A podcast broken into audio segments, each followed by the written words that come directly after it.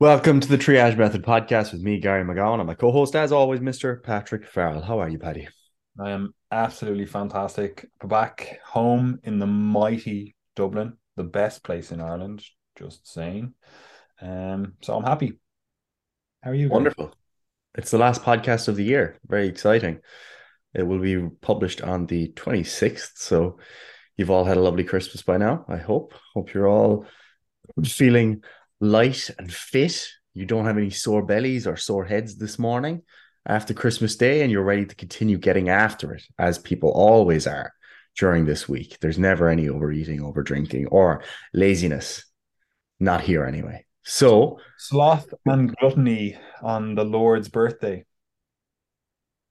We hate to see it. But anyway, we uh, are going to talk a little bit about that subject today because it is the last podcast of the year. And what we'd like to do is wrap up the year by talking about some events in our own lives, giving a summary as to you know how our year was. You know, you've been listening to us for the entire year, so you'll hear a bit about how things have gone for us. But more importantly, how that then informs 2023 in terms of maybe some of the goals that we're thinking about, but specifically how we would recommend that you and also how we recommend that our clients begin to set goals for the new year with the greatest chance of success and how to follow through on them. So, with that said, first and foremost, Paddy, can you tell me a little bit about the overarching theme of your 2022 in terms of, you know, training? What were you aiming at? Did that change? Had you any injuries? How was the year as a whole? Um, well, last year, as most people are aware, I moved over to London. Mm-hmm. This year, feel like I'm only really just getting settled. So we've been there obviously over a year by now. Um, so that's uh, you could say you could say it's still kind of a major event in my life. But further to that, I've basically just been enjoying living in London. I've just been going to museums, galleries. That is the thing about London. Now, obviously, look, it was the center of the world, the British Empire, uh, for you know quite a while. So you would imagine there's lots to do and there is right um so that's kind of been the main thing that I've been doing this year, going to lots of museums, going to lots of galleries, going to lots of different like historical things because like I like all that stuff. Um, so I've just been in, enjoying that. It's a lot different than Ireland and Dublin in particular, where it's not really a whole lot to do. You know, like there is, and there definitely is like historic sites and different things, but realistically, in Dublin at least, you could probably do all that stuff in a week, you know? Whereas in London, again, naturally enough, uh, there's a lot more. So that's kind of been the, the, the theme of, of my year, just exploring London, just finding out different things, going seeing these different things.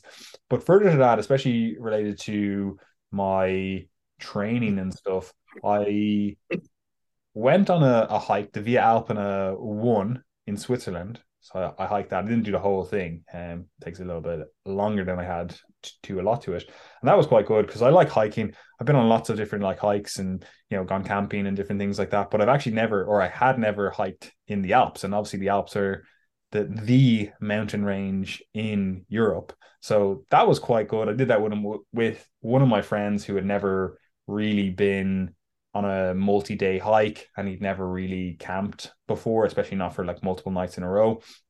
So that was quite fun. And you've been to Switzerland. You've been to Switzerland with me actually. uh, Switzerland is quite nice.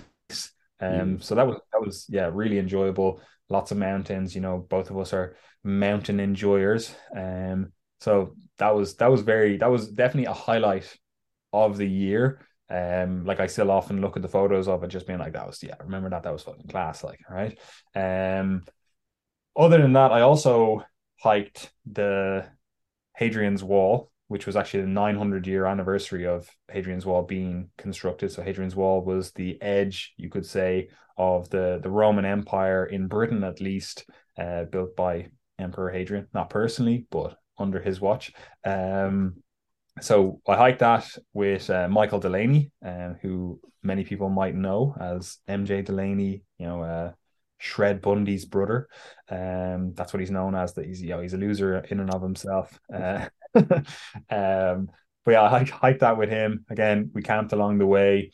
That was that was really enjoyable as well. We got phenomenal weather for it, so definitely got got a bit of a tan with that. Um, and then we I also went on another trip with Michael and Alan Flanagan. Uh, we went to Bath, went exploring around there. We also went to uh, Stonehenge, Cheddar Gorge, and Oxford.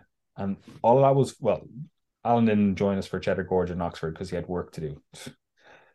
I hate that.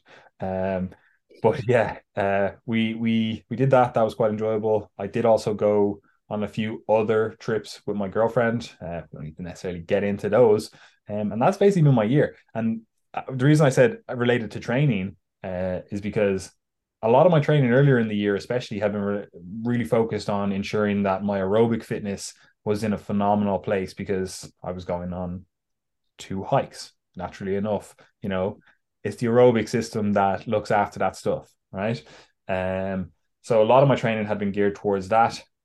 I am also doing this thing which I'm calling the Project 35, or you know, basically I want to be I'm I'm 31 in January, so in a, a couple of weeks' time I'm 31, and by 35 I want to be able to look back on my lifting career, my you know physique career, whatever fuck you want to call all this stuff, this health and fitness stuff, and I want to be able to go at 35 in okay, you know, I, I've really built as much muscle as is humanly possible for me. Right now, realistically, you're never, never going to get towards your absolute peak, you know. Um, but especially stuff with muscle and strength, like you kind of hit your peak in your 30s, even into your 40s. So I want to make sure that I'm uh, maximizing that. So I've been slowly gaining for the last year currently and you and i were talking about this gary about when to do a little mini cut because i have a few hikes planned for the next year. And i actually think i'm just going to do one in january. I'm just going to do four weeks because i'm not excessively fat. I've gained some fat which is completely natural completely normal when you're trying to gain. In fact i would say it's it's almost optimal to gain some fat because you get a little bit of you know slightly better leverages for certain lifts which allow you to lift more allow you to put more tension on the muscles etc right? We all know hopefully all our listeners are well well aware of how uh, the muscle gain journey goes. Um so i've been doing that still in the the the phase of gaining still trying to get strong as fuck. And that's something that i think a lot of people first of all don't commit to. And i, I think you definitely agree with that gary where people just go oh i'll do like two two months of gaining and that's it. Like realistically you should be gaining for fucking two years five years. And that's how you should be thinking about it But no one really wants to do that you know? Um but it's definitely been interesting to try to gain weight try to get stronger build more muscle while also maintaining and gaining aerobic uh, fitness as well. Because very often you hear in the fit, health and fitness world oh those two things are completely antagonistic to each other. You can't do both things at the same time. Um and like it's it's just not true. Like yeah it does take a little bit more planning. It definitely does take a little bit more smart programming um but there's no reason that it can't be done. Now, are you going to be the best marathon runner or are you going to be the best powerlifter or bodybuilder? You know, probably not, you know, but you have to pick your goal, you know, like what do you actually want to do? And having said that, like I I'm pretty fucking strong, you know, uh, I'm pretty fit. So it's not like, oh, you're going to be 50% of both of those things, you know, you're probably maybe going to get up to 90% of where you could be with both of those things, you know? Um, so that's been a, a big thing, and that's a big thing for me next year as well because I have a few other hikes planned, a few other things that I I want to to do. And finally, on the training front, my jujitsu has been going, you know, pretty fucking phenomenally well. I uh, have four stripes on my blue belt, so hopefully that purple belt is coming up soon. Um, but yeah, I don't really have anything else to to add. Very nice. Um, sounds like you had a good year. I think in particular, it's interesting to hear how life in London is very much different. Sounds like something I would enjoy as well. Um, as along with the hiking, of course.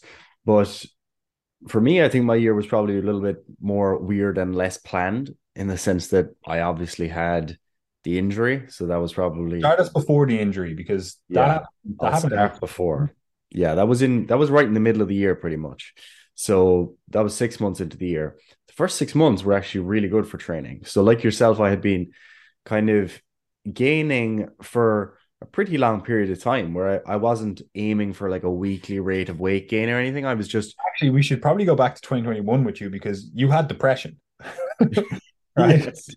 And during your depression, you basically just lost weight because you were Yeah. disinterested in, well, life, uh, but eating in, in general. So you had lost weight. Now, you, you, if from an outside, this is something that probably a lot of people should be more aware of. From the outside looking in, like you look great. You were like, oh, I'm fucking shredded. You know, I'm still relatively muscular. Like you definitely lost some muscle. You looked a bit skinnier. You used to have fucking bulging delts, but you know, you look pretty good, right? So people would be saying to you like, "Oh, you look great, Gary," but the reason you look great was because you had depression, you know, which is probably not a great way to go about uh, uh body recomposition or body composition change in, in general. Um, but look, you're out of that. Hopefully, maybe you can update people on that.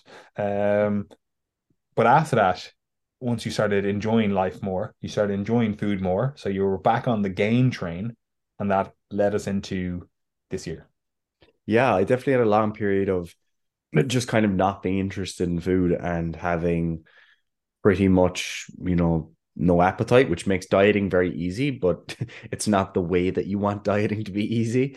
Um, so generally I do find fat loss relatively easy anyway, to be honest. I used it when I was younger, and it's actually changed quite a bit where now I'm the type of person where I can very easily just kind of eat intuitively and just lose weight relatively rapidly. Like it's not something that I find difficult at all. Um, and then as a result, then when my mood was at its worst, that kind of led to a point where my appetite then just continued in that direction. For a lot of other people, it goes the opposite way. You know, when people experience depression, they often gain a lot of weight because it might be their sort of uh, emotional crutch, if you will, or their way of trying to get some pleasure out of life by eating more food or eating more foods that you enjoy or whatever. But for me, I was just not particularly interested. Like, uh, you know, it's more convenient to not eat, was my view. Um, but but anyway, like it wasn't it wasn't that extreme in the sense I was rapidly losing weight or anything. It was just almost like convenient for me to just stay much leaner for most of the fir- the first half of 2021 for sure, just because my appetite wasn't great. As I began to come out of that, and my appetite began to increase again, I started to try to um, increase my body weight, and I went up from maybe. I suppose I was high 70s up to like the high 80s, I think 89 or 90. I think it peaked around 90 kilos. And that would have been the first half of this year of 2022. So, you know, strength was going well my jujitsu was going really well. That was like my number one priority, really, was just, you know, getting fitter, getting stronger, and improving my jujitsu technically. And sort of like what you were saying, I kind of had the view that I want to be pretty much at or close to getting my purple belt by the end of the year. I was like, you know, I want to, I'd, I'd like to aim for the end of the year or before I finish medicine in April or May. Like that would be that's kind of was the goal all along. It'd be nice to have my purple belt before I finish medicine. Then all was going well. My jiu-jitsu was actually improving very quickly from kind of April onwards in particular. I hit a really good flow, especially after I finished my exams. Things were going super well. Um, Just on that, this is important to note as well. Like you were prioritizing your jiu-jitsu, so you were getting yes four, five, six, sometimes even seven sessions yeah. per week jiu-jitsu. And as a result of that, you were like, okay, I'm going to dial back my resistance training and my yes. other training, you know, because people often think that again, they they're not programming smartly with the actual goal in mind. Like you still wanted to gain some weight, you still wanted to build some muscle, but that doesn't mean that you you have to be in the gym six days per week, especially if you have other goals. Because I know you have a lot of clients and I have a lot of clients that have mixed goals, goals, shall we say, where it's like, oh, I want to improve my sporting performance and I also want to improve my body composition, but I also want to be fitter, but I also want to look after my health in the future. So you have all these different things, and it's really important to be strategic with your training and your planning and go, okay, like you got to the stage where I really want to hammer the jujitsu I really want to be getting better at that. So the resistance training goes down to I remember you were doing like two, maybe three resistance yeah. Sessions per week. It wasn't like you were going six resistance training sessions and six jujitsu sessions, which I think a lot of people think you need to do and then try to do and then end up, you know, very sore.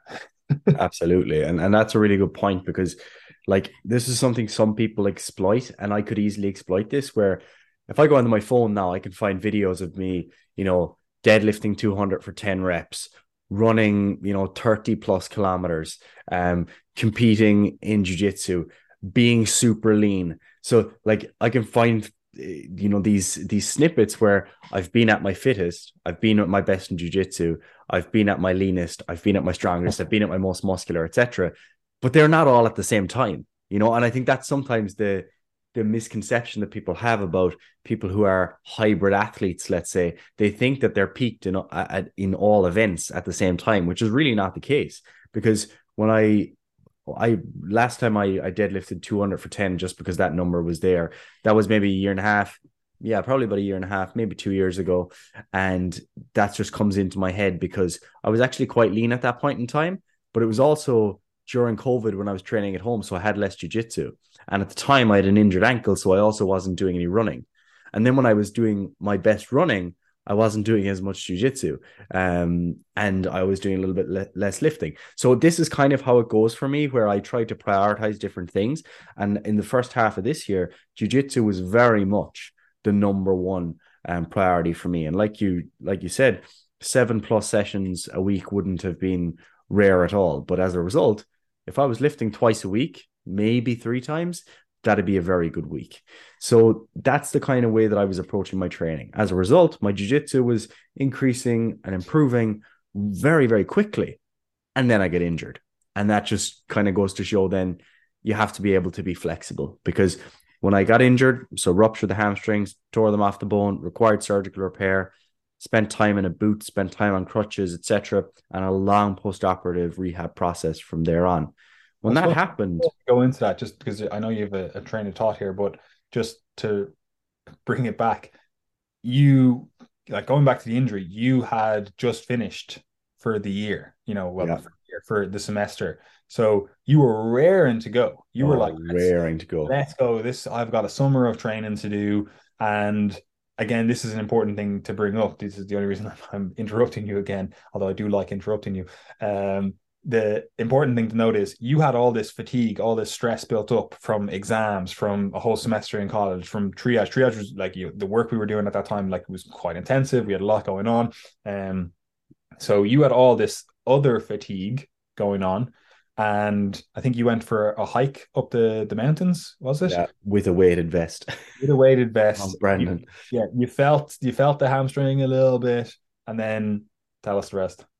Yeah, so like I mean, I was already in a state where you know I was pro I could have been primed for injury, let's say, in that my body wasn't entirely fresh, and then I was exposed to kind of like th- this isn't this isn't a classic example of an injury that you get from being too fatigued. Because norm- normally, what happens when people push too far is they get like an overuse injury, if you will.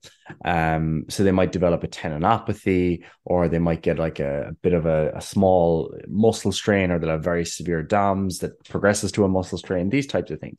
People Whereas I, like, oh, I have a little niggle at my my yeah. elbow goes at me, my shoulder, my knee, that kind of stuff. They're the things that normally flare up. Whereas this is more like a, a kind of a chaotic or a traumatic injury in the sense that it was a you know standing jiu-jitsu position attempted kind of judo throw or trip and just a really awkward fall where two of us fell on my leg in an awkward position.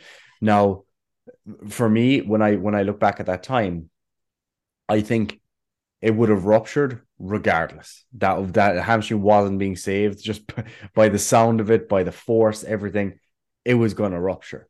Um, but you know, could could it have been the case that might have been less severe if I wasn't already fatigued? I'll never know. Impossible to know, but it was probably a contributing factor for sure. All that fatigue leading up to that point in time.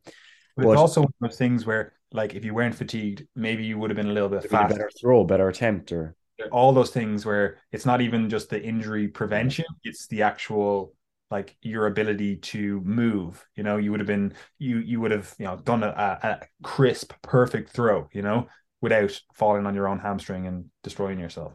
yeah, and, and you can actually you can crush yourself thinking about injury in that way as well. And I always tell my clients just not to break it down too much because even when I think back to that session, um, I, we were like what we were doing is we were doing um standing jiu-jitsu which is effectively judo when you're in the gi and what i was what i was doing is i was standing with another guy roughly my size uh, roughly my weight and height and i went for one throw which actually went super well and he was about to he was about to fall and the mat it, w- it would have been over effectively but what happened was because with my my back kick i kicked someone else that was behind me so then the coach said oh stop stop stop move over there now instead and when I moved over there, the mat was slippy. I attempted it again, and that's fundamentally what led to injury. But when you th- start to think of it in that way, you could say, "Oh, but had you stopped at the traffic lights um, or not run through the orange light and you were there a bit later, would you have been in a different position? No point going through all that. Um, I do think like analyzing why you got injured is important, but don't drive yourself insane either. So anyway, don't, don't, don't dwell on it, but yeah.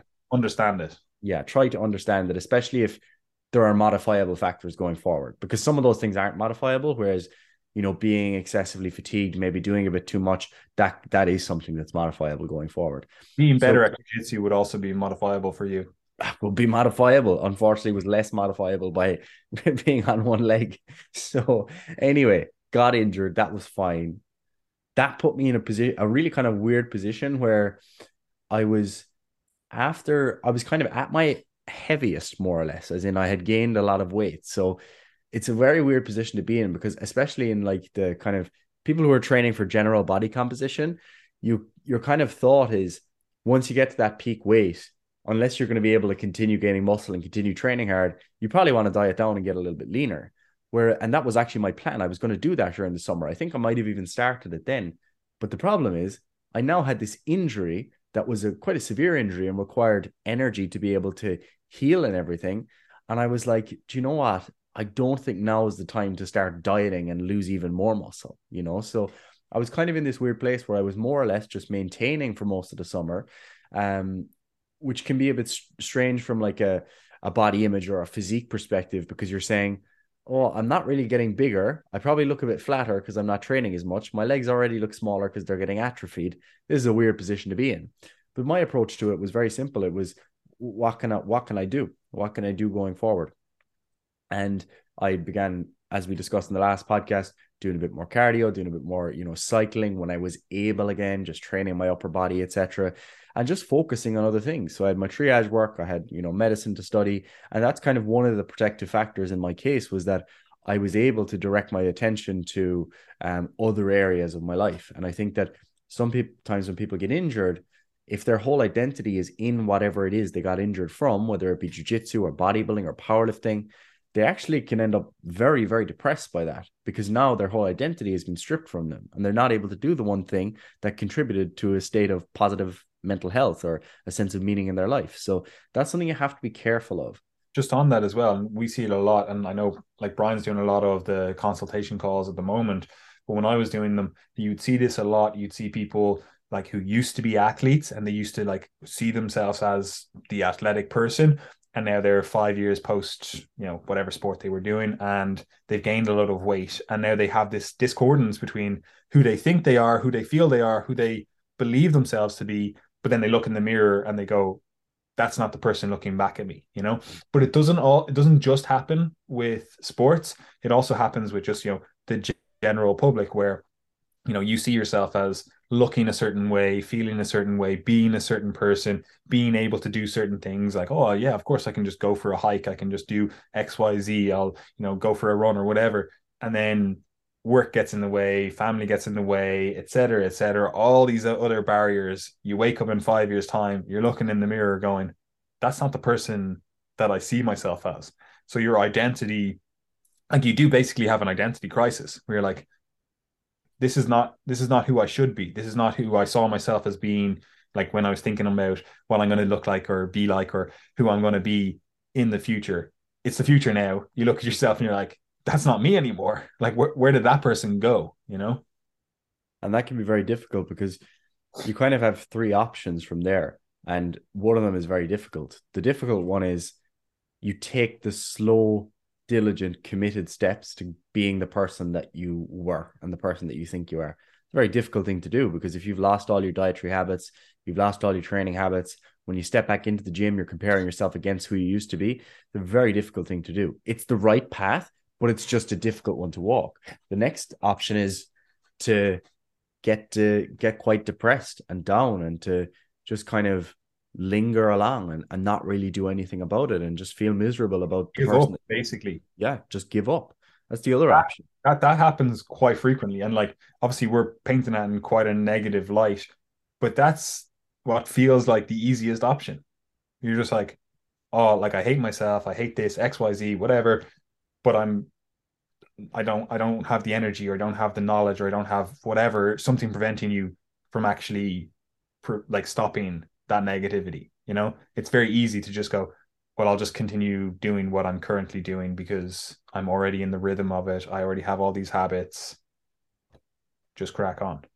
Absolutely. And then the third option is kind of in between. It's masking or diversion. So this is where people, if they if I have an identity crisis, let's say related to training, and I'm now out of shape, what I do is I pretend I don't care and I present my identity as something else. You know, I, I attach to another identity category. Maybe it's that now I'm, you know, Gary who just talks about, I don't know, Formula One all the time that's what people I want people to know me as the Formula One guy now because I, I don't want them to remember that I was the fitness guy because it hurts when I think of that. I don't want to reflect on that. So I wanted to identify as something else. That's something that happens in some select cases, but ultimately all of it comes back to the fact that if you've veered off the path, it's very difficult to get back on it, but you know it's worth it's worth doing. So um that's I guess the the meta theme to extract from that. But overall, I think that's that's kind of my training year more or less summarized in the sense that it was going really well, had great intentions. We had the injury, and since then it's just been about rebuilding from there. So listen to the previous episode for more on that specifically. Obviously, the other big thing um, is is medicine, you know, alongside triage in the sense that I, my year is kind of force mapped out for me in the sense that I'm in my final year now, just finished semester one and then heading into semester two, my final semester, um, in January. So that kind of leaves me in a in a place where a lot of my year is almost like forced upon me. So I have to try to fit goals in around that, which is good and bad. It's good in the sense that if I didn't achieve any of the goals I set myself, there's goals that are kind of being taken care of for me because I just have to do these assignments. I just have to do these exams. But it's also not great in the sense that you don't get to tick off the goals that actually might be important to you because you had to spend time on an assignment that you didn't really want to do instead of going to jiu-jitsu that evening. And that's just a, a case of trade-offs really. So um, I think that summarizes most of my year from a training perspective anyway. Yeah, and just just to linger on that trade-offs thing, this is one of those things where a lot of people don't want to commit to a process mm-hmm. because of trade-offs. Like yeah. I know there's loads of things that you want to study or that you want to create for triage or that you want to do with triage or other areas in your life. Like even like going on like hikes with me and other people or stuff like that you're like like i i can basically go whenever fuck i want because i've set up my life like that Whereas if I'm like Gary, do you want to come on this? You're going, oh, like that's actually, you know, I can't go that week. I have this going on. I have like whatever, and like that's the case for a lot of people. Obviously, not uh, many people. Well, a lot more people are in the same position as me in this day and age, but not many people are in that position where they can just go, oh, I'll just take a a week out to go on this hike or this holiday or do whatever. Especially um, once you have a family, you know yeah, especially when you're a family. That's why I'm doing it now. Like I'm yeah. like, I know in the future I want to have family. I can't just be like, well, sorry, see you later. You know, come back in two weeks. uh, you know, so like uh, a lot of people aren't willing to play with those trade-offs or accept those trade-offs and they try to do everything at once or they just don't commit to the process like it would be very easy for you to go like you don't need to do medicine you don't like financially you're probably going to be worse off yeah. doing medicine, you know? Um, so it's not for that. It, but you want to do it. But also it prevents you from doing other things that you want to do, even in this the study realm. You know, I know there's things where you're like, like we were talking about, where like, oh, you want to study a lot of this stuff, and like, like I have a bit of knowledge and that kind of thing, and you're like, I wish I could just fucking go down these esoteric rabbit holes because that's what I do because I'm I'm fucking weird. You know, where I'm like, oh, I'll just I actually am really interested in this. Let me get a book on this. Let me read a lot of papers on this thing. Let me just like map out my knowledge on this thing. You know, whereas you don't have the luxury of doing that because you're like you have to learn X Y Z because that's what's on the curriculum. That's what's on the course, and like that's good from the perspective of it gives you a really broad knowledge base where like if I'm reading, I don't know, fucking renal physiology, I'm just gonna go, oh, this is this is boring as fuck. I have the general mm. gist of it. I don't care about this fucking really random thing here. Whereas you have to know, you have to do the deep dive, you have to force yourself to go deep on this thing. So there's trade-offs, but there's also benefits, you know?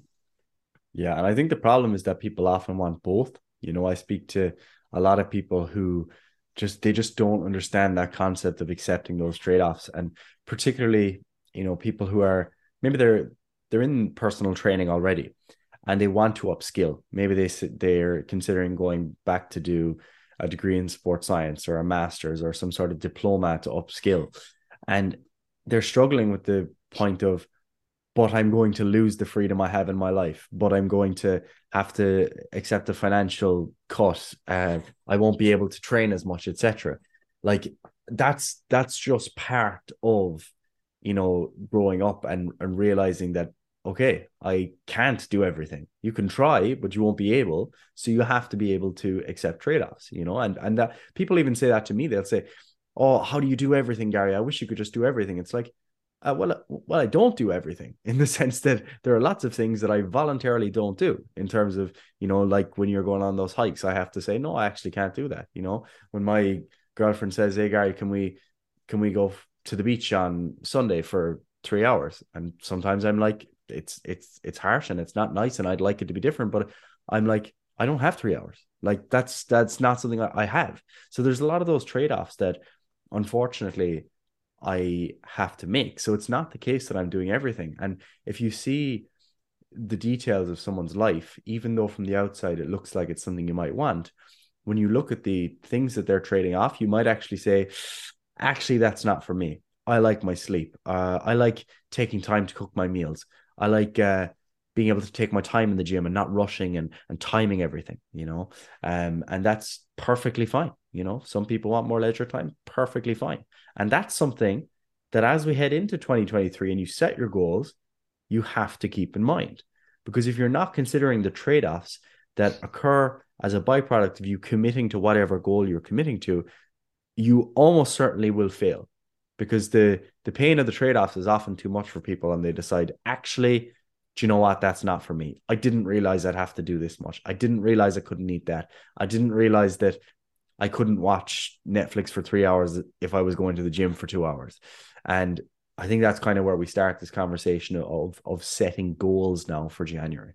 Yeah, and this is important, in, well, in a lot of regards, but especially when we think about planning out again our goals for 2023. There's going to be trade offs, but also that doesn't mean those trade offs are going to exist forever. Like right now, you yeah. have those trade offs. You have those trade offs where you're like, right, look, I can't do this, I can't do that. I've got medicine, I've got this, I've got whatever, blah, blah, blah. But it's not always going to be the case. You know, like you realistically, if you wanted, you could finish, well, let's, let's say finish your intern year or however long it is. You know, you're like, okay, you're a fully fledged doctor. You could stop. No yeah. one's going to say anything. They're like, all right, Gary, he's a, he's a doctor, you know, and you could fully go fully in on triage you could actually have more life balance, etc. You know, um, so it doesn't like what you're doing now isn't always what you're going to be doing in the future. And the reason I bring that up is because again, this is very applicable to stuff like fat loss. You know, like you might have to do a lot of trade offs for fat loss. You might have to go, right, for the next, it's going to take me 16 weeks to lose the fat that I want to lose at a nice, you know, maintainable, sustainable rate, right? So 16 weeks, I'm going to have to trade off. I'm not going to be able to go to as many events, or I'm not going to be able to have the different foods that I really, really enjoy that are, you know, they're, they're quite calorific that I, I, can't really fit them into my diet. Maybe I can have some of it, but it, it just doesn't fit in as much as I would like to, to fit in, right? So you have to accept those trade-offs to get the result that you want, the fat loss in this this case. but that doesn't mean that's what you're going to be doing to maintain that. You know, like the the trade offs are we'll call them time sensitive. Some of them are longer. Some of them you're just going to have to accept. You know, but some of them are just time dependent, I should say, where it's going to be that ca- be the case like that for the next 16 weeks while you lose fat. But after that, you can go back to eating a, a more calorie dense or more, you know, higher calorie diet. It doesn't mean that you're going to be stuck on, oh, I'm going to have to eat like chicken, broccoli, and rice for the rest of my life. You know, like it, it doesn't have to be that way. You can still, you know, get results longer term without having to you know destroy yourself with these oh, oh these trade-offs which are awful you know um, and i think that's really important to understand because especially with something like fat loss people very often shoot themselves in the foot because they're not willing to accept those trade-offs so they end up in this kind of middle land where they're like oh well monday to thursday i'll accept the trade-offs and then friday saturday sunday i don't accept the trade-offs and i i binge eat and i overconsume so they end up depriving themselves for four days per week, overeating for three days per week. So they get all of the negatives of dieting, but none of the positives. They don't get the actual fat loss. They don't get the results that they want, you know? So if you're if you're if you're going to be accepting the trade-offs, you actually have to commit to that. And I think that would be one of my biggest tips for 2023. You need to commit, right? You need to actually sit down and commit to the process that obviously is much easier if you can trust the process and you know the process is set up correctly. That's why we advocate for stuff like coaching, like the way we do coaching. I'm going to teach you how to do all this stuff, and then you can fuck off. You know, like that's that's my ideal client. You know, where someone comes to me to go, look, I want to learn how to do all this stuff. They stay with me for six months. They know how to do all this stuff. I never see them again. You know, they they contact me in five years and they go, yeah, still doing all this stuff. Really happy with everything I had one or two questions about XYZ, but other than that, fantastic. You know, that's the ideal case. So obviously it's easier to commit to the process if you know the process is going to work, that you have it set up correctly, et cetera, et cetera, right? But regardless of that, you still need to actually commit. Don't half-ass this stuff because you just end up with shitter results. You end up with this like it's not like you get the best of both worlds. Very often you just get the worst of both worlds. You know, like again, we'll use the fat loss example where you feel like you're really deprived Monday to Friday. You feel all the, you know, the dieting shitness because you probably have your calories set excessively low as well. Um, and then on the weekend you overconsume and then you feel like shit you're all bloated your your digestion's all over the place you know your sleep is crap and you, you feel like crap you feel all this guilt shame etc right so you, you're getting the worst of both worlds you're not getting the best of both worlds whereas if you just committed you know, even if the, the diet was an excessively low calorie diet and it was, you know, it wasn't something that we would necessarily recommend, at least by the end of that, you know, four weeks on it, you'd be like, all right, okay, I've got a lot of fat loss, right? Whereas if you do the the shit, oh, half and half, I'll, I'll dip my toes in, very often doesn't lead to the best results. And while we're talking about fat loss here, for example, it also applies with other things you know, such as study. Like I know a lot of like personal trainers, coaches, and whatever listen to this podcast. Like, don't half-ass it. Don't just be like, oh, like, yeah, I want to learn a bit more about like, let's just say, I don't know, biomechanics or something. And you just do this kind of half-ass, like, oh, I'll just look at a few Instagram pages and I'll do this. Like, if you want to learn about that stuff, commit to it. Buy a book on it. Do a fucking course. Do whatever, you know, like actually commit to it. Actually set aside time because you dragging out your your education on the topic over five years when you could have just done it in fucking whatever 12 weeks you know like it doesn't make the process better it actually makes it worse like you're better off just mastering that in the 12 weeks or however long it takes get it done like you're not going to actually master it but you've actually committed to it and then after that let the knowledge trickle in right? Like you actually have to commit if you if you want results in anything. Would you agree with that gary? I absolutely would, and I think the the best example there in terms of dragging it out is probably something like, you know, going back to the example of studying medicine.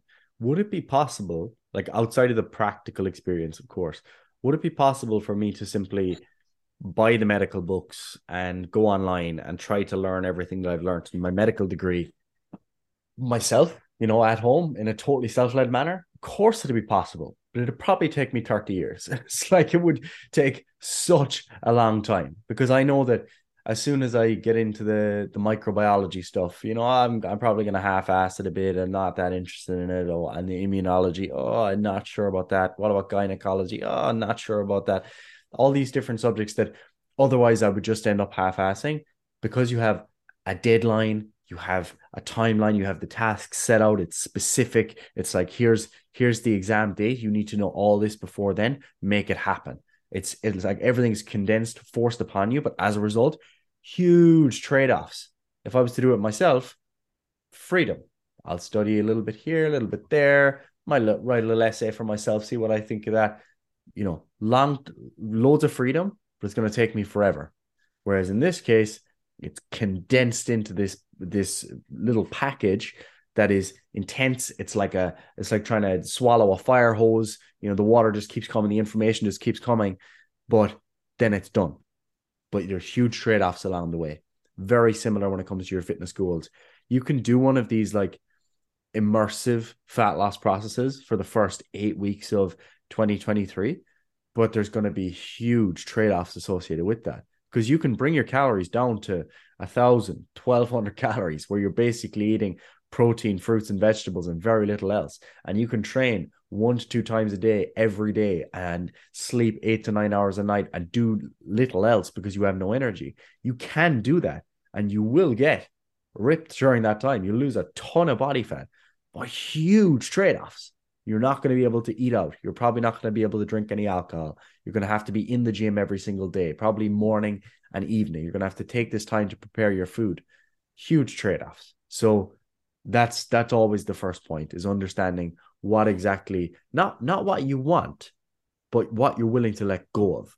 Because often people think of where, where the end destination is and not the destinations that they're not going to be able to visit along the way if they want to get to that destination. And that's really important here. But as Paddy said as well, as you said, it's not like this forever in the sense that you accept these trade-offs in the short term so that you don't have to deal with them in the long term. In the fat loss context, as you were saying, you reduce your calories, you deal with a little bit of extra hunger, maybe a drop in energy levels, a little bit of restriction in your food choices, but you do that so that when you get to your level of body fat that you're happy with, now you bring your calories back up to maintenance and you no longer have to accept the same trade offs. And now you have the benefit of being leaner, being more confident in your body, you know, being healthier, etc. So you don't have to deal with other trade offs. So it's always these these questions of um, what what am I what am I trading off if I don't if I don't do this, and what am I trading off if I do do it, and what how does that manifest then long term? So as you view each goal that you set, then they're the classic framework that people use.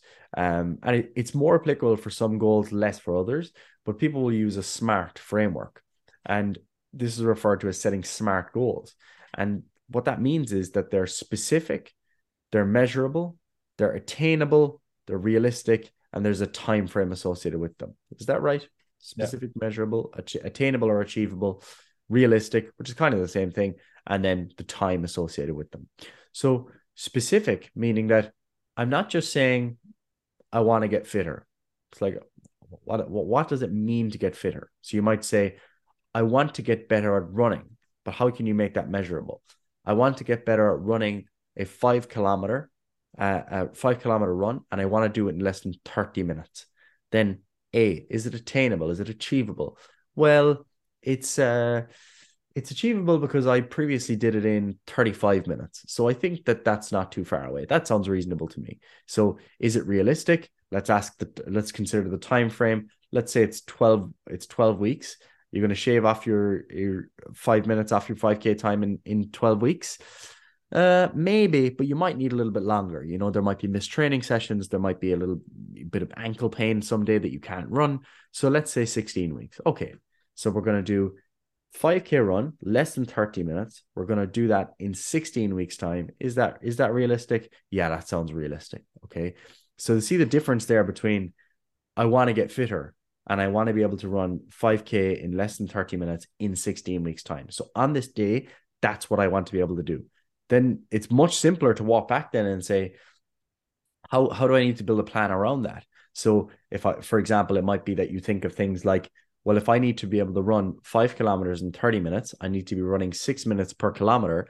So I'm going to start my training by running at a 630 per kilometer pace um, for a longer distance or for the 5k distance and then for shorter runs i'm going to do a slightly faster pace of 545 or the six kilometer pace that i'm looking or six minute kilometer pace that i'm looking for etc etc so what you do is you take the time frame you take you take the components of the goal like the pacing in that context and you begin to break it down similarly if you were setting a, a weight training goal you might say that you're trying to squat 100 kilos for five reps in 12 weeks. And currently, you're able to squat 100 kilos for one rep. Okay. You want to be able to do five. So you're trying to add four more reps over a 12 week period of time. You break that down and you say, what does that actually mean? It means that I might be wanting to do sets of 80 to 90 kilos for sets of five in my training um, initially. And maybe I'll gradually add 2.5 kilos, 2.5 kilos every two or three weeks. And that would take me to the point where I'm doing 100 kilos by five reps in that 12 week period.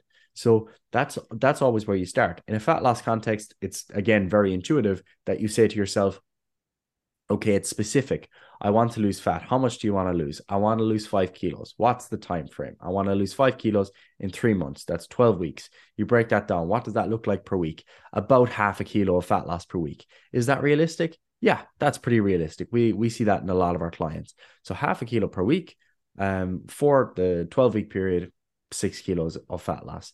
And then what you do is you take that to your nutrition and say, what does that mean for my nutrition? Okay, it means I have to eat less. How will I know if I'm eating too much or too little? You check the scales each week and compare it to the specific goal that you've set. Okay, so you can take that framework, apply it to any goal that you're setting, and that will leave you in a much better position than just setting these vague goals of going to get fitter, going to get smarter, going to do better in my exams. You know, it, they don't. That doesn't mean enough. Yeah, and then what I always like to do is I do this with a lot of my clients. Well, pretty much all of them. Um, once you've done that, you're really clear on your goals. Then we start talking about the habits that you need to do yes. to actually achieve those goals, right? So it's great having a really clear picture, and that's the start. You always have to start with that clear picture because, again, like Harry said, you can't just go, "Oh, uh, fat loss is the goal."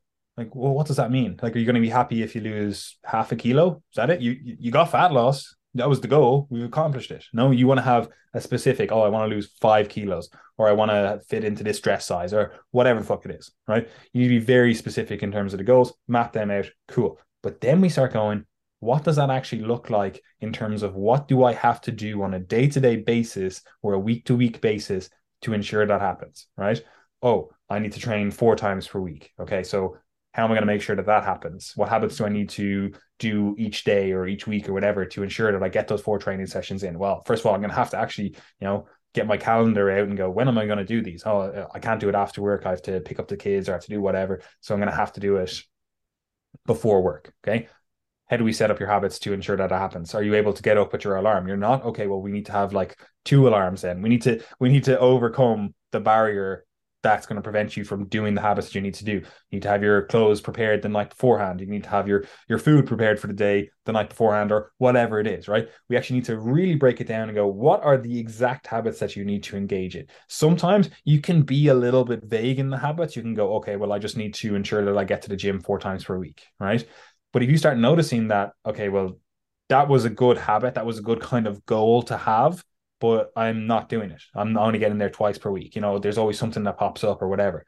Then we need to really dial in on the habits of, okay, well, what habits do we need to engage in to ensure that you're getting the four sessions? Because you know you can get them, but it's it's like it's not unrealistic to get them, but you're falling down because you know you're doing stuff like, oh, I'm going to train after work, and then you come home from work and you have your dinner, and then you're like, oh, I'll just I'll sit down for a while, I'll I'll, I'll, relax here in front of the TV. And then all of a sudden you notice it's nine o'clock and you're like, oh, it's going to take me half an hour to get to the gym. The gym closes at 10. Like, oh, just, I'm just going to fob it off for today. I'll do it tomorrow. Today was just a bit of a write off, right? Like, though your habits led to that happening, you know, like you could have gone to the gym, come home then for your dinner, or maybe gone, got your dinner, gone to the gym, and then, you know, after the gym, relaxed, watched the TV, done all that stuff, you know? So it's just the ordering of the habits that you're engaging in. So we just need to, again, refine the actual habits. And this is especially important with the diet. Like, what are you doing to make sure that your diet is successful? Are you ensuring that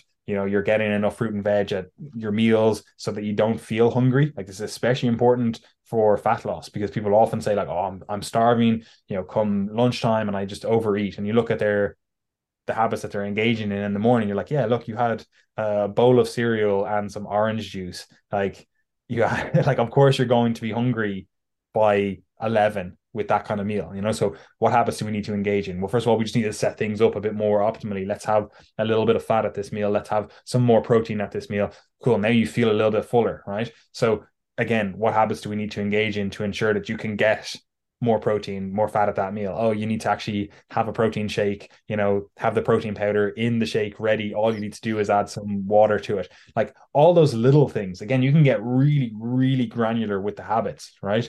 Um, or you can be a bit more vague. This is the this is the the benefit of thinking in terms of habits. Like you have your specific goals, 100%, but then we can start going, okay, well, let's just start playing around with what habits we need to do, right?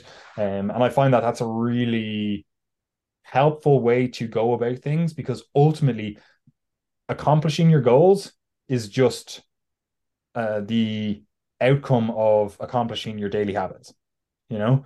So if you set up your daily habits then you're going to accomplish your goals. Like if you want to learn a new language you go okay well i need to practice russian. How are you going to do that? Well i'm going to set aside at least 20 minutes per day to do i don't know duolingo or something right? And then on a weekly basis i'm going to do these lessons that I'm on this online course and I have this like workbook that I'm working through, right? So you set aside the time. You're like, okay, daily, this is what's happening. Weekly, this is the checklist that needs to happen. This is how I'm going to ensure that that happens. Oh, like I struggle to do it on the weekend, even though I have a bit more time, like the family are up, et cetera, et cetera. Okay, so that means that I just have to get up an hour earlier than everyone else is up on a Saturday or a Sunday and check it off. Just do it then, so it's done for the for the day. You know, like again, think in terms of habits. Like, well, first of all, think in terms of specific goals and then break it down in terms of what are the specific habits that you need to do to ensure that happens. And then really just it's an iterative process of going, oh well, I, I know this is a habit that needs to be done, but the micro habits that lead to that habit being done need to be refined so that that actually that habit actually starts happening. Like they they always use classic examples like oh make sure that you have your clothes ready. You know make sure that you have if you're going for a run make sure you have your your runners ready at the door or whatever. You know like if you if you're changing you're trying to get to the gym after work or whatever it's like well you're to have to bring clothes for it then. You know like small things like that. They're they're important to actually you know make a note of so that you can eventually put them on autopilot. But if you never actually make a note of them, like some of them, you might be they might work, you might follow, find yourself in good habits, but very often you don't. Absolutely, and I think that strikes an important point, which is one that we mentioned in last week's newsletter, and that's I, like I I think that in in ninety nine percent of cases, people should avoid the kind of blank canvas mindset. The idea that you go into the new year a new person and you your past has no bearing on you because unfortunately your past behaviors are probably the best predictor of your future behaviors in that like if i want to know what your next month is going to look like i'll just look at what you did last month and it's probably going to be a pretty good guess. And i have one client currently and i can i can think of a handful over the last few years who who had an almost like you know like a come to jesus moment where they just t- like genuinely like changed their lives like overnight. They were like i'm not living like this anymore. I'm changing things and totally changed as people. A handful of those people but it's very very rare. It's extremely rare that someone totally turns their life around and changes everything like all at once and is suddenly like a different person. It does happen. It definitely happens and i've seen it many times. I'm sure you have too but it's exceedingly rare What's more common is that people behave very much like they did previously, particularly as it relates to things like their nutrition habits, when they're when they're feeling lazy, when they go to bed, these types of things. So you have to be honest with yourself when doing that. So when you look into the new year and and decide on what habits you're going to take on board, take on board those ones that are that overcome the barriers that have been most prohibitive in the past. So, for example, you might be saying, I'm going to get up early. I'm going to go to the gym seven times per week. I'm going to track my calories, etc. And you you you've got this list of fantastic habits. But the thing that might have been holding you back is that when you come home from work in the evening, you always get a little bit lazy, lie on the couch for a couple of hours, you don't cook your dinner, and then you end up snacking on ultra processed, hyper palatable foods that are always in the house. You know, that's something that you would could easily overlook. And it looks like from the outset you're doing everything right. Well, you're getting up early, you're getting to bed on time, you're getting to the gym, you're tracking your calories, um, but you're not hitting your calories because of this one thing that you haven't addressed. So how could you input a habit there for when you come home from work, um, or for when you when or how you prepare your dinner that would overcome that? And sometimes we don't like doing that because we might be a bit embarrassed. Sometimes um, I have that with clients. They might say, Gary, I know you might think this is silly, but I, I keep doing this or I keep not doing this.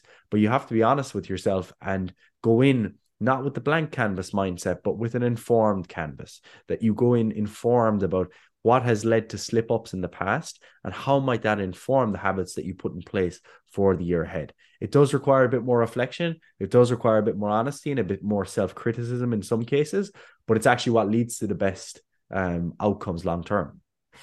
100%. And I think that's really important point that you brought in there, where like a lot of this stuff, especially with habit based change models, like we're really just looking for pattern disruption. You know, mm-hmm. you do a certain thing, you do this thing as a result of that. You know, like I I always use the example. I previously had a client when I was doing like in person stuff who she would always eat a load of biscuits in the evening, which is not uncommon. Like most people do that, right? Um, but she was trying for fat loss, but she just always found herself, you know, it was after she put the, be- the kids to bed, so she was a bit stressed with them, you know, getting them washed, doing all the stuff, you know, trying to get them to bed, and fucking messing around, they're not trying to sleep, whatever, right? So she was always a bit stressed at that point, and then she just to sit down, have a cup of tea, and she'd have the cup of tea, but yeah, a few biscuits, I want to have a few biscuits, but she'd end up eating like half a packet of biscuits yeah. or more. It happens very easily.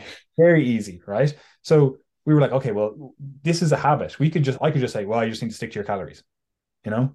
And like, yeah, technically, yeah, that's what we need to do. Yep. But it's the habits that are leading to her not being able to stick to her calories. So all we did was, okay, can we swap out the tea? Can we swap to something else? Maybe a, a chamomile tea. You know, people like chamomile tea before bed, right? And doing that simple little habit was enough of a pattern disruption where she didn't associate chamomile tea with biscuits. So she just stopped eating the biscuits, you know? And like, you might think, oh, that's just stupid, silly. Like, that's not going to happen. Like, I'm uh, the stuff that's, you know, I have to overcome or the issues that I'm trying to deal with here. There's not going to be a like a silly little habit trick that I can do that will fix it. And like, that might be the case. But very often it is the case that you can just disrupt the pattern that you're already in, disrupt the habit loop that you're in, bring in something that then diverts that habit loop to something that you actually want to do, you know? And it's it's always surprising how much of this stuff we just have on autopilot, which is what your habits are. They're just autopilot, right? Um like I came home yesterday, uh, or when we're recording this, I came home yesterday to to Dublin and I was like, oh, I want some jellies there because my dad always has jellies on the, the side cabinet thing where he sits beside, right? And I was like, oh, I'll just have a few jellies. Like, I don't eat jellies at home uh, when I'm in, in London, you know, because we just don't have them there, right? But I was in that kind of habit of like, oh, like I'm I'm here at home, like there's always a few jellies over there. I'll just you know, grab a few of them, you know, and that's just a habit, you know. So even though I haven't been doing that for a year, like I haven't been back in Dublin since fucking May or something, you know, I'm like, the habit is still there in my brain. The circuitry is still there in my brain, you know? So oftentimes these habits, they are subconscious, but once you start recognizing them and then you start bringing in these little like, you know, habit breakers or pattern breakers, stuff becomes so much easier to accomplish. But the process of habit based or habit change is actually incredibly hard you know so it's not like it's just like oh yeah this is just fucking perfect, fix it all, do this little habit change, it'll all be good, you know? But oftentimes as well, it is a case of, oh, it's just this one small habit and everything's fixed then. Yeah, and I think that's the hard part about communicating this sometimes is that it actually is quite personal in that that that same switch for the tea that mightn't work in a lot of cases. You know, it, it's very similar. Like the the other kind of classic PT suggestion the trainers always give is if you're looking for something sweet at night, just have you know one scare of dark dark chocolate, or the other one is a little bit of uh, Greek yogurt with some berries or something like that. Like, and I've you know had clients who've adopted little strategies like that at night. Totally takes away their sweet craving. They love it. It works fantastically. Other clients, they're like, yeah, that did nothing for me. It just gave me a little bit of a taste. And then I still went to the cupboard and had the digestives or had the hobnobs or whatever it happens to be. So you do have to individualize it and you have to be able to identify some of those those traits, those patterns, that circuitry in yourself. And it, it can actually be very granular in the sense that in some cases, what can happen is like, for example, for me, I noticed that, and I've noticed this with some clients as well, that if I have a breakfast that is quite sweet, um, and indulgent, I'm primed for those types of foods then for the remainder of the day. That it's difficult to switch from like the the kind of classic, really indulgent uh, bowl of porridge with, let's say, peanut butter and maybe a bit of syrup or that type of thing. One of these indulgent porridge bowls. It's difficult to switch back from that a couple of hours later to like a meat and salad kind of job. You know, people often find that to be a difficult switch. So even though you can look at your nutrition and say, oh well it's just calories at the end of the day you have to ask yourself how might my my habits my behaviors the things that i eat lead to it being just much easier to hit those calories in the first place and for a long time what i used to do especially when i my i was much hungrier when i was dieting hard and things like that is that i might have a breakfast that maybe was a little bit less sweet so that i could save my my sweet craving for the evening when I might want it a little bit more, and then I have the porridge in the evening, and then I go to bed and I wake up and blah blah blah. So these little things they you have to identify them for yourself. Not only what works well for you but what doesn't work well for you and what's sabotaging you. Like the biscuits in that case or it could be the the croissants or muffins in the office. You know very often that happens in an office environment. There's a classic one where people will find it really difficult to say no to the free um, croissants the free muffins etc that have been brought in for the office. But if you've had maybe just a little something that you brought in yourself or something else that can just take care of that need or something else that you do on your break as a ritual that can break that circuit. And again very individual. 100% um yeah i don't know if we have anything else to to say gary. Do you have anything else that you want to bring up? I don't think so. I think like i think goal setting is actually pretty simple. I don't think it has to be too complicated. I think using that smart framework works well. I don't always use that with clients. Sometimes it's not necessary, but in some cases it is. And and especially for those clients who who sign up and they'll we'll ask about goals and they'll say, I want to get a bit fitter and feel good in myself. And I'm like, okay, but I want to make that more concrete. Even if it's just for the process, I want it to be more concrete. Because if we if you can set a specific goal, at least then you're saying tick, tick, tick, you're ticking all these boxes along the way. And then suddenly you've achieved this goal of do you know I actually do feel pretty good these days. I didn't even notice. My energy is much better. My I'm fitting into my clothes better, etc. Whereas what, what can happen sometimes if you're really vague, uh, especially with fat loss, is you wake up every morning, you look in the mirror and you say, ah, feck it, I don't look any different today. Ah, feck it, I still don't look any different. Whereas if you've got some other metrics along the way, some other goals, you're ticking those off. And then suddenly you look in the mirror one day and you're like, God, I see my abs for the first time. God, I haven't seen that line in my arm for ages. This this is a nice feeling. So do try to make them uh, in line with that smart framework if possible. Won't always be possible, but it's it's almost always a good start in my opinion. Hundred percent. And I suppose the final thing is what maybe we should have talked about in the review of our year and future planning is how's triage work going? Like what what do we have planned, Gary? And what did we do this year that was uh, maybe a bit different than what we've previously done? Yeah, so this has been an interesting year. I think um, you know, we've got a, a solid team that became solidified this year. Um, in that we're we're fairly complete in that we feel like we have most things covered from the perspective of if you're a client and you sign up with triage, there's going to be someone that can take care of you. You know, there might be a couple of little niches that we'd like to fill in future, but we've kind of achieved that first stage of our our business goal of just having like a, a solid, complete coaching team and we've been working improving the coaching service and that type of thing. So that's all been going really well. Now, the other part of triage, of course, is education. Like that's what we do here on the podcast. We put out a ton of free information between the podcast and YouTube and social media, our newsletter, etc. There's so much free stuff that we put out, and we always want to maintain that as a priority because we think that people being more educated is a good thing. It's empowering for them and it's empowering for the people in their lives that they help as well. So we think that's really powerful. And as part of that, we're moving towards trying to launch more, you know, educational courses that can help trainers or hopeful trainers or nutritionists upskill. So that's something that we started this year with the launch of our nutrition certification. So if you're interested in that, the, the details in the description, you can check those out. But we started with that and we'll have further courses in future. But that's fundamentally what we want to be able to do at Triage is to be able to give people free information that they can use and achieve their goals with just the information that we put out for free. We want to be able to help, you know, trainers and budding professionals in the sense that they're able to actually get certified and now help more people. And of course, we want to be able to help people personally in the sense of coaching them towards their health and fitness goals. So we feel like they're the biggest pillars, I think, of trying to make people fitter, healthier, better versions of themselves. And that's kind of where we're at at the moment in terms of taking care of that. Yeah, and I know in 2023 we have a few goals related to education, a lot of stuff related to like free education. Yeah. And we used to have a lot of articles on our website. We used to have a lot of like free information that we gave out, but we kind of transitioned away from that. Um, but we're actually transitioning back to it. But I think we can do it much better this time around. Um, and there's, you know, in the first quarter of next year, I know, well, hopefully at least like we're currently writing the content, creating the content.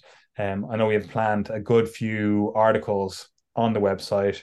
Um, so if you have not familiarized, can't even fucking speak, familiarized yourself with our website, do so now. That would be a good idea because there's going to be a lot more content going up there over the next year. Well, the next five years, 50 years, whatever. Um, and then on top of that, we do have planned a good few more courses. We're just like we have this is the thing, we have about fucking 10 courses that are like somewhat done. Maybe like we could finish that one off. So we're kind of deciding on what the best course of action is for how do we proceed with that? What's the way we can best serve the health and fitness industry, you know?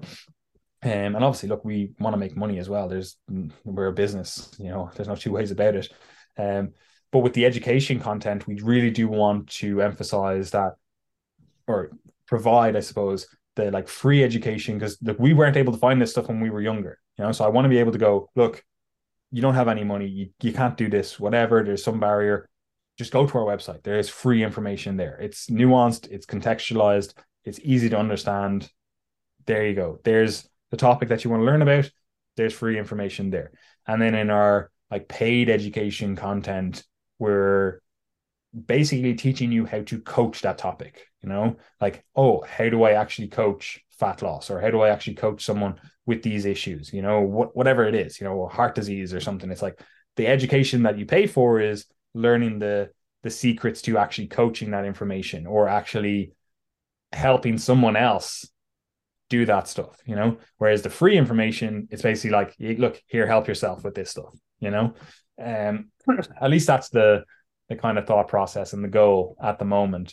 Um, but yes, right now there's not as much content as we would like, but over the next while, that's going to slowly, slowly, slowly change. And then when we do this review next year, hopefully we're able to say, okay, here you go. Here's a, you go to our website and you can be pretty well looked after. Absolutely. So, with that said, guys, um, I hope again that you all had a lovely Christmas. I hope you all have a lovely New Year. I think New Year's Eve is the Sunday, so we'll be back again on New Year's Day. Gonna ruin everyone's plans because they're like, "Oh, I'm gonna start the first week in January," and the first week is just the day after New Year's. Over. People are gonna be like, oh, "I'm gonna do dry January, twelve o'clock, New Year's." Yeah. They're going to guzzling their champagne guzzling your last drink. Um, but yeah, so we'll speak to you again on New Year's Day. If you'd like to inquire about coaching, obviously this is our busiest time of year, so we recommend applying ASAP. You can find the information about that in the description box below. And uh, we also have lots of free information, as we said. So make sure you subscribe to our newsletter, information below all of our social media as well.